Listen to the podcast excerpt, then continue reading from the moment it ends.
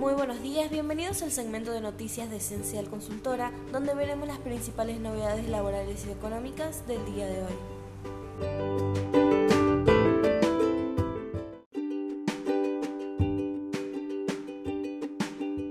Ante la falta de dólares, el Banco Central prohibió las tarjetas de crédito y vender pasajes al exterior en cuotas.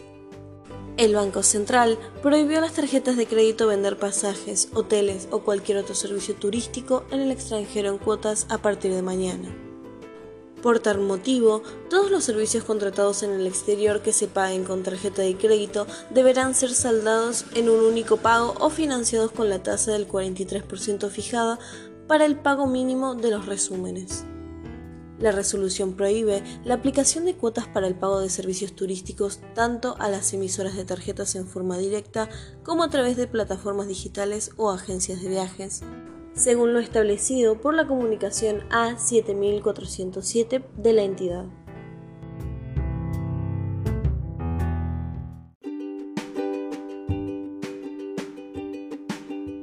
Precisiones sobre la operatoria de transferencias 3.0.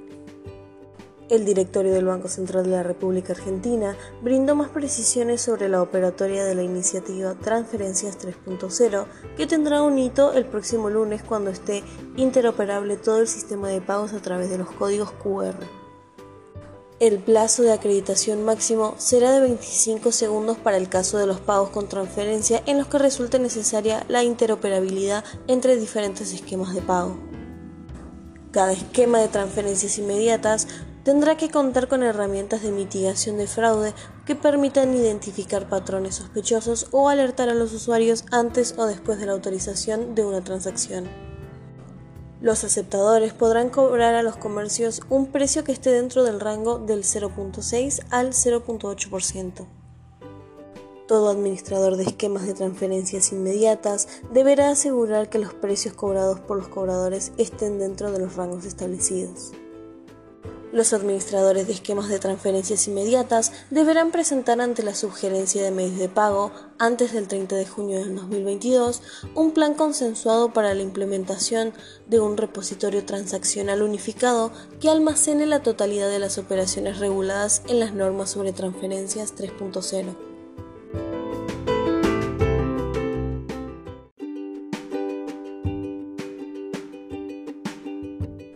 fuerte suba del monotributo. Así se ajustará el impuesto a partir de enero.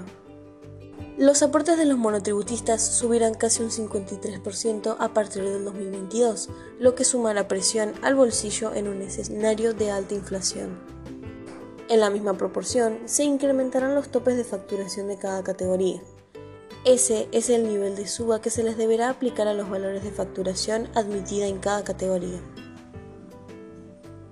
De igual manera, se aumentarán los importes correspondientes al componente impositivo y los aportes del sistema previsional, la obra social y en los casos que correspondan.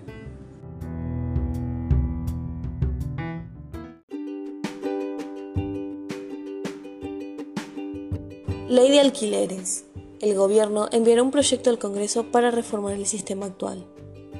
Tras calificarla como un fracaso, el gobierno impulsará un proyecto para modificar o reemplazar la ley de alquileres vigente desde julio del 2022.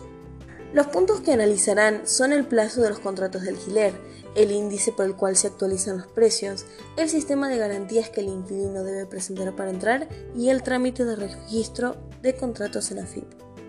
La ley de alquileres, que pretendía asegurar a inquilinos y propietarios, terminó disminuyendo la oferta, retrayendo la posibilidad de desarrollar el negocio y además generando incertidumbre y dificultades para el inquilino.